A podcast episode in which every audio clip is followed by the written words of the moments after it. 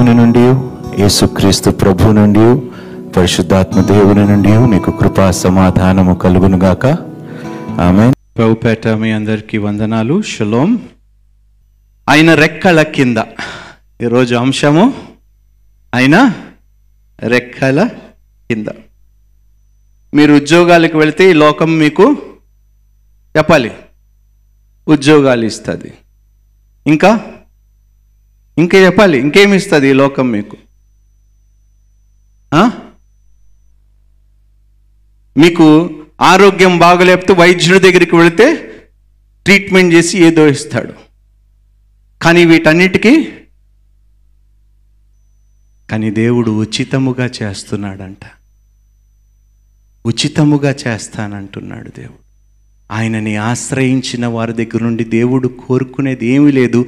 ఇవ్వాలనే ఆశతో మిమ్మల్ని పిలుస్తున్నాడు. మీరు వర్ధిల్లాలని దేవుడు కోరుకుంటున్నాడు. మీరు ఆశీర్వాదకర్తలుగా ఉండాలని దేవుడు తన యొద్దకి మిమ్మల్ని పిలుచుకుంటున్నాడు. ఐదవ కీర్తన పదకొండవ వచనము. నిన్ను ఆశ్రయించు వారందరూ సంతోషించుదురు. నీవే వారిని కాపాడుదువు గనుక. వారు నిత్యము ఆనందధ్వని చేయుదురు. ఏముందయ్యా మీ ముఖాల్లో? చెప్పండి. దిగులు చింత భయం ఎందుకున్నది?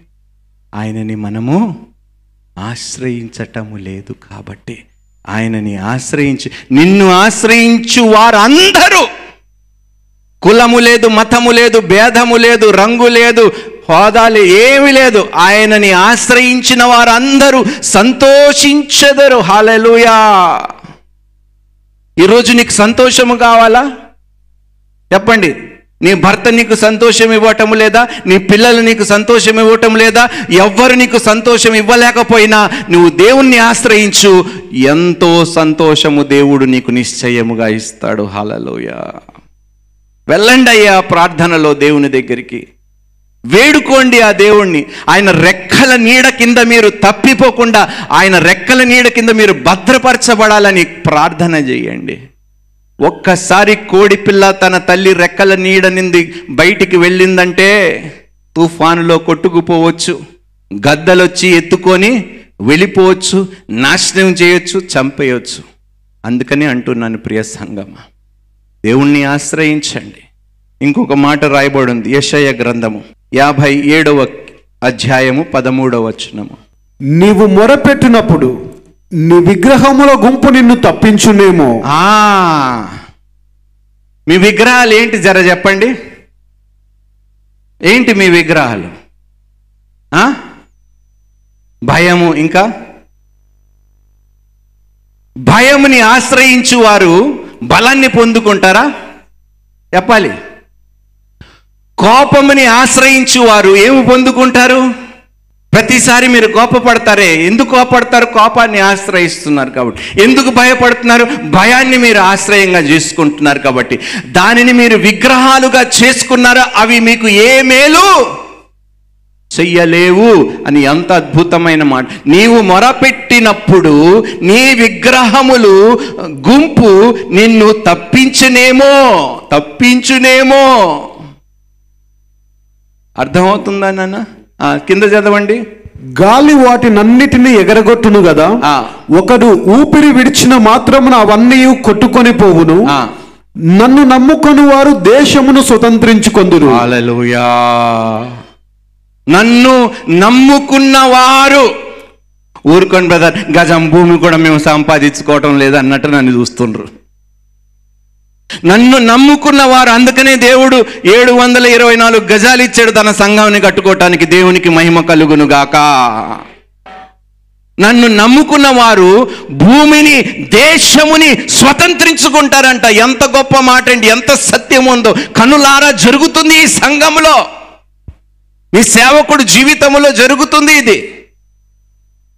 దేవుడు అబద్ధం ఆడుటకు మానవుడు కాడమ్మా. మీరు ఒక్కసారి రుచి చూడండి అమ్మ విడిచిపెట్టారు. ఎన్ని దేశాలకి దేవుడు నన్ను తీసుకొని వెళ్ళాడు? ఎన్ని దేశాలకి దేవుడు సువార్త ప్రకటించడానికి తీసుకొని వెళ్ళాడు? అడిగినది ప్రతిదీ కూడా దేవుడు కాదనకుండా ధారాళంగా ఇచ్చాడు. ఐదు సంవత్సరాలని ఈ సంఘాన్ని పోషించడం అనేది సామాన్యమైన విషయమా చెప్పండి? పోషిస్తున్నాడు కదా. ఆత్మీయ ఆహారముతో పోషిస్తున్నాడు శారీరక ఆహారముతో సంఘాన్ని పోషిస్తున్నాడు ఏ కొదువ లేకుండా ఎందుకు చేస్తున్నాడు ఆయనని ఆశ్రయించటం వల్లనే కదా ఇవన్నీ జరుగుతున్నాయి. నాకొక్కడికే కాదు ఈ లాభము ఆయనని నమ్ముకున్న వారందరికీ అంట దేవునికి మహిమ కలుగునుగాక. ఏ దిక్కు లేని రూతు ఏ సహాయము లేని రూతు ఏమి చేసుకోలేని రూతు దావిదికి ఏమైంది? ఎప్పుడైతే రూతు దేవుణ్ణి ఆశ్రయించి నయోమితో చెప్పింది నీ ప్రజలు నా ప్రజలు నీ దేవుడు నా దేవుడు ప్రతి లేమి నుండి కొదువ నుండి తప్పించి సమృద్ధి గొప్పగా దేవుడు అనుగ్రహించాడు. దేవునికి మహిమ కలుగునుగాక దిక్కులేని స్థితిలో ఉన్నారు. భర్త లేదు విధ్వరాలుగా బ్రతుకుతుంది. ఎప్పుడైతే దేవుణ్ణి ఆశ్రయించిందో ఒక ఇల్లే కాదు ఒక భర్త ఒక కుటుంబము దేవుని వంశావళికే ఒక స్త్రీగా ఏర్పరచబడ్డది. దేవునికి మహిమ కలుగునుగాక. ఎన్ని మేలులు పొందుకుందండి. ఎప్పుడైతే వెళ్ళిందో బోయాజు దగ్గరికి. చూద్దాం బైబిల్లో చూద్దామండి. ఋతు గ్రంథం రెండో అధ్యాయం పన్నెండో వచ్చినము యెహోవా నీవు చేసిన దానికి ప్రతిఫలం ఇచ్చును. ఇజ్రాయేల్ చేసింది? యహోవాని ఆశ్రయించినందుకు బోయాజ్ ఏమంటున్నాడు అక్కడ? యహోవా నీవు చేసిన దానికి ప్రతిఫలం ఇచ్చును.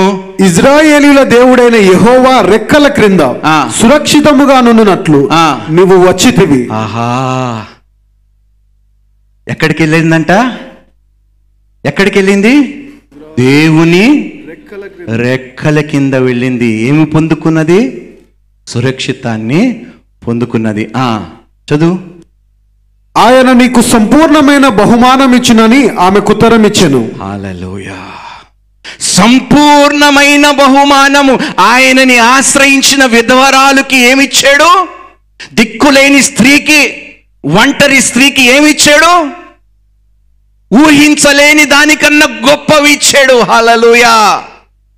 మీ జీవితాల్లో కూడా దేవుడు చెయ్యాలని ఇష్టపడుతున్నాడు. ఆయనని ఆశ్రయిస్తే ప్రతి ఈవుని దేవుడు మీకు ఇవ్వాలనుకుంటున్నాడు.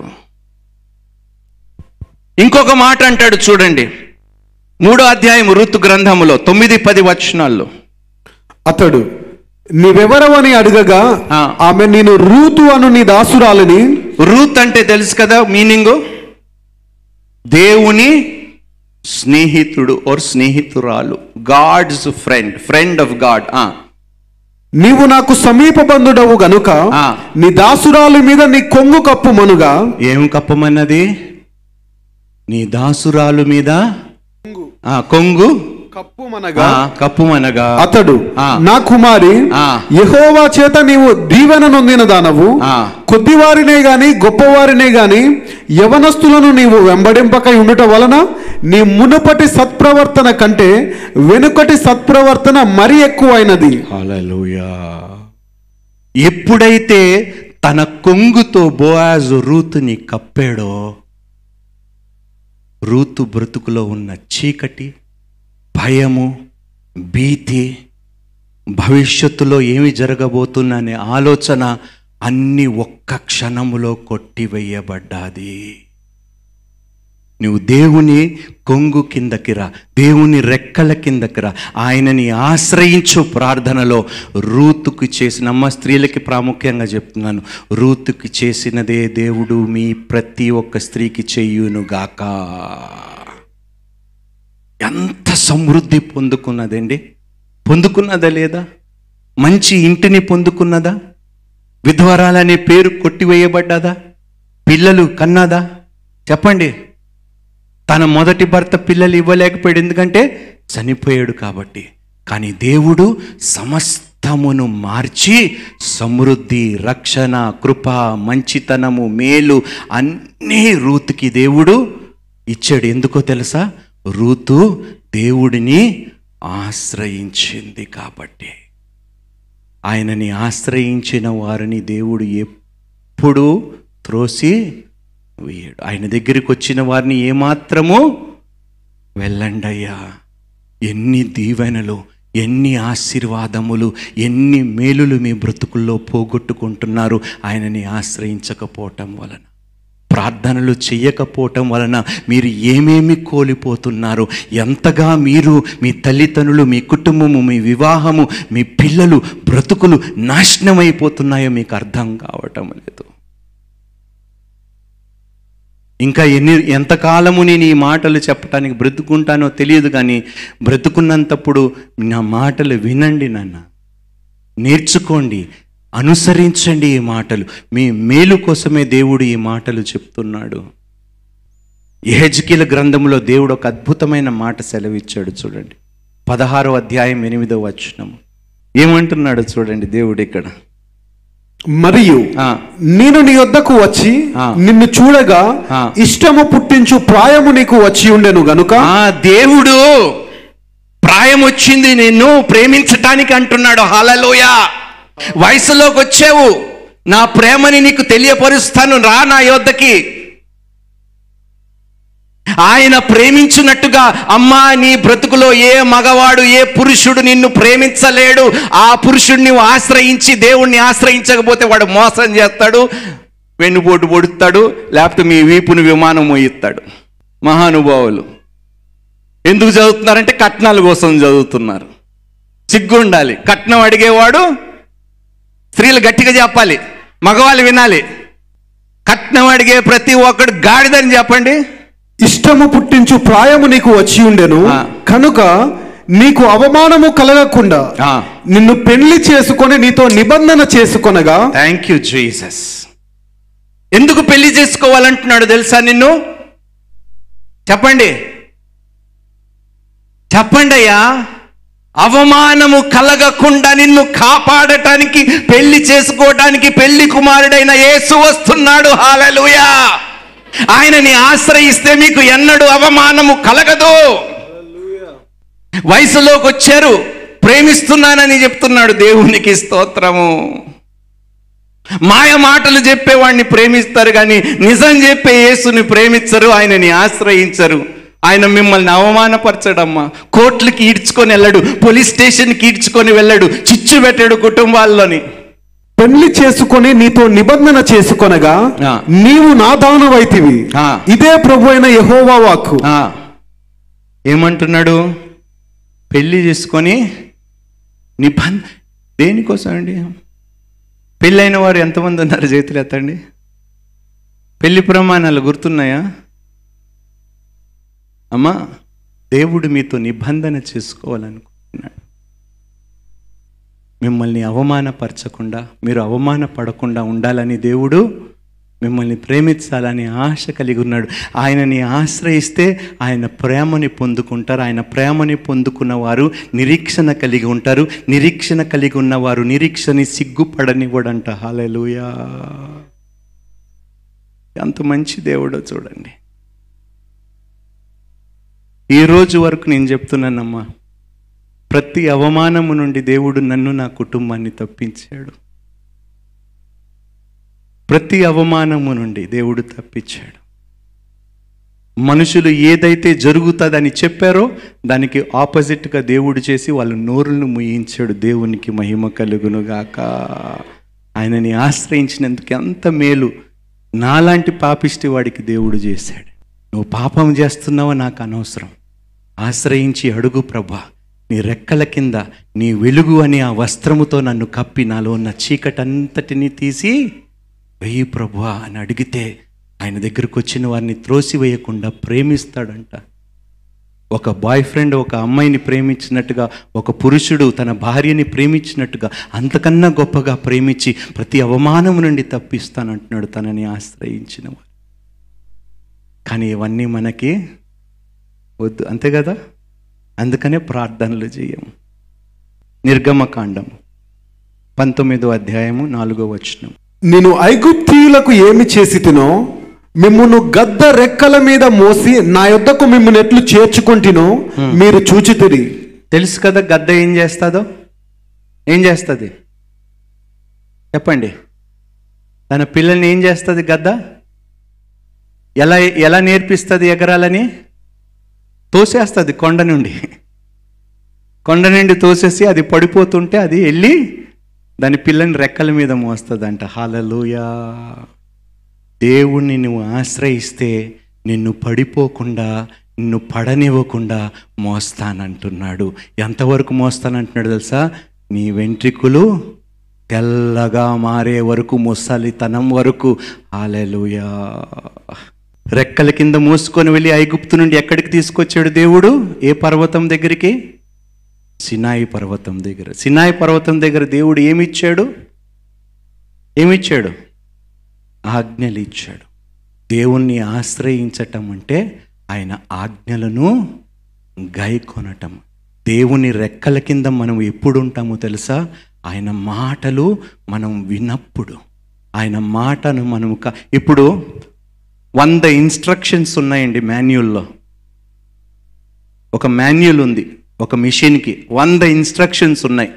ఒక్కటి రాంగ్ చేసినారు ఏమవుతుంది మీరే చెప్పాలి. ఇంజనీర్స్ ఉన్నారా ఇక్కడ ఎవరైనా? ఇంజనీర్స్ ఉన్నారా లేరా? ఏమవుతుంది? స్మాష్ అయిపోతుంది ఒక్క ఇన్స్ట్రక్షన్ తప్పిపోతే మరి మీ బ్రతుకులు మీ జీవితాలు మీరు ఎంతవరకు దేవుణ్ణి ఆశ్రయిస్తారో ఆయన ఇన్స్ట్రక్షన్స్ మీరు ఫాలో అవుతారో. దొంగడు ఎందుకు వస్తాడమ్మా? ఎందుకు ఓపెన్ ఇన్విటేషన్ ఇస్తున్నారు వాడికి? రారా బాబు నా ఇల్లు ఖాళీగా ఉంది. నా జీవితాలు రెడీగా ఉన్నాయి. దోచుకో నాశనం చేసే పాడు చేసే నన్ను ఎందుకు ఇన్వైట్ చేస్తారు? ప్రార్థన చేయకపోవటం వలన ఏం చేస్తున్నారు తెలుసా? దొంగోడికి తలుపులు తీసి రారా బాబు దోచుకో నన్ను పాడు చేయి నన్ను రెడీగా మీరు నిజంగా ప్రార్థన పరురాలైతే అమ్మాయిలు చెప్తున్నాను ఏ మగవాడు చెయ్యాలన్నా వేయాలన్నా భయపడతాడు మీరు నిజంగా ప్రార్థన పరులైతే ఎవ్వరు మీ బ్రతుకుల్ని ఎంగిలి బ్రతుకులుగా మార్చలేడు. ఎందుకో తెలుసా? ఆయనని ఆశ్రయించిన వారిని దేవుడు సిగ్గుపడనివ్వడు అవమానపడనివ్వడు కాబట్టి. నిర్గమకాండము పంతొమ్మిదో అధ్యాయం ఐదు ఆరు వచనాలు. కాగా మీరు నా మాట శ్రద్ధగా విని నా నిబంధన అనుసరించి నడిచిన ఎడల మీరు సమస్త జనులలో నాకు స్వకీయ సంపాద్యమగుదురు ఏమవుతారంట? సమస్త జనులలో స్వకీయ సంపాద్యమగుదురు ఇంకా? సమస్త భూమియు నాదే కదా. మీరు నాకు యాజక రూపమైన రాజ్యముగాను. పరిశుద్ధమైన జనముగాను ఉందురని చెప్పుము. అంటే రాజులైన మీకు ఎలా బ్రతకాలి ఉన్నదండి బానిసలుగా రాజులుగానా? రెడీగా ఉన్నాడండి. పిలుస్తున్నాడు. నన్ను ఆశ్రయిస్తే రాజులైన యాజకులుగా నేను మిమ్మల్ని తీర్చిదిద్దుతాను తలగా నియమిస్తాను పై చేయగా ఉంచుతాను అవమానము నుండి కాపాడుతాను రక్షణను కలుగజేస్తాను సంతోషముని ఇస్తాను. ఇంకా ఎన్నో మాటలు మనం చదివాం. ఇంకా మలాకి గ్రంథం నాలుగో అధ్యాయం రెండో వచనం. అయితే నా నామమందు భయభక్తులు గల వారకు మీకు నీతి సూర్యుడు ఉదయించును. ఆ, అతని రెక్కలు ఆరోగ్యము కలగజేయును గనుక? హల్లెలూయా. ఆయన రెక్కలు మీకు ఏమి ఇస్తాయంట ఆయనని ఆశ్రయించండి. ఆయన మీకు ఆరోగ్యమునిస్తానంటున్నాడు. హాలలు వచ్చినప్పుడే వెళ్తాం మనం. అది రాకముందే వెళితే రానియకుండా దేవుడు కాపాడుతాడు కదా హాలలోయ ఏమంటున్నాడు? ఆ అయితే నా నామమందు భయభక్తులు గలవారు గలవారగు మీకు నీతి సూర్యుడు నీతి సూర్యుడు ఎవరు? ఏసుక్రీస్తు ఉదయిస్తాడంట మన జీవితములో. ఆయన ఏం చేస్తాడు? అతని రెక్కలు ఆరోగ్యము కలుగజేయను గనుక మీరు బయలుదేరి క్రొవ్విన దూడలు గంతులు వేయినట్లు గంతులు క్రొవ్విన. దేవుడు ఏం చేయాలనుకుంటున్నాడు మిమ్మల్ని? చెప్పాలి. ఎలా మార్చాలనుకుంటున్నాడు? క్రొవ్విన క్రొవ్విన దూడలకే బలం ఎండిపోయిన దూడలకి బలం ఉండదు. బలాన్ని ఇస్తానంటున్నాడు దేవుడు ఆయనని ఆశ్రయించిన వారికి.